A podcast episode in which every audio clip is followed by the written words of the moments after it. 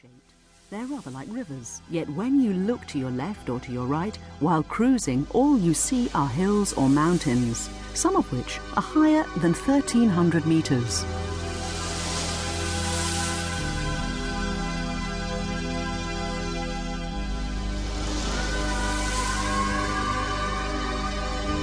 Many claim that the beauty of a fjord is that it hasn't been truly claimed by man yet. Its raw and original beauty is still there, just as it was thousands of years ago. Here in Norway, even coral reefs can be found in fjords, some of which are the largest in the world.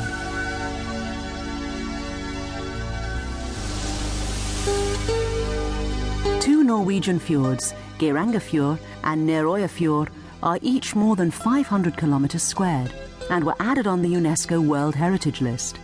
This is because the two fjords, among the world's longest and deepest, are considered as archetypical fjord landscapes and are among the most scenically outstanding anywhere.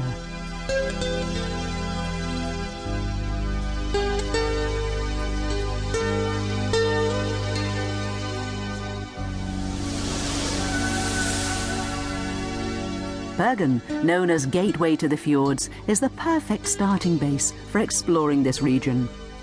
Bergen was founded in 1070 and was the capital of the Kingdom of Norway during the Middle Ages. The wharfside buildings, called Bryggen, is a remarkable collection of timbered warehouses and hostelries, which form a colourful backdrop to the beautiful harbour. Bergen also has a thriving cultural scene and was the European City of Culture in 2000.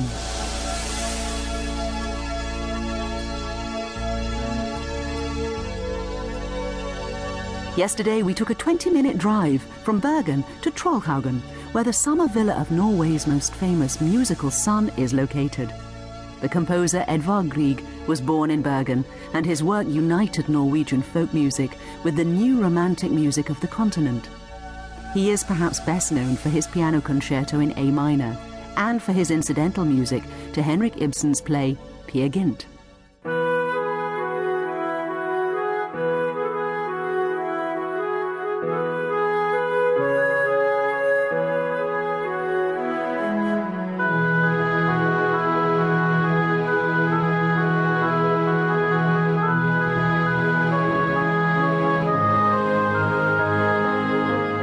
This year is Ibsen Year 2006, a celebration of the father of modern drama and one of the greatest names in world literature. A hundred years after his death, Henrik Ibsen is well worth a worldwide celebration. He is the most frequently performed dramatist in the world after Shakespeare, and his plays are still highly topical. He moved away from the romantic style and brought the problems and ideas of the day onto the stage.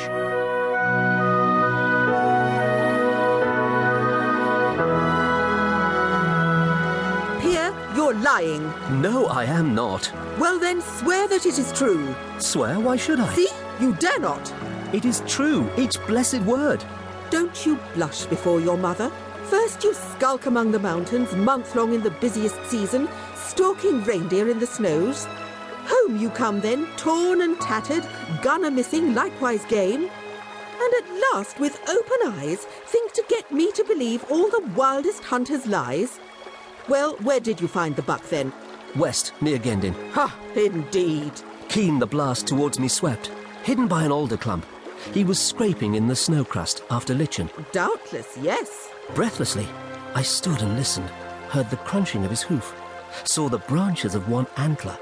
Softly, then among the boulders, I crept forward on my belly. Crouched in the moraine, I peered up.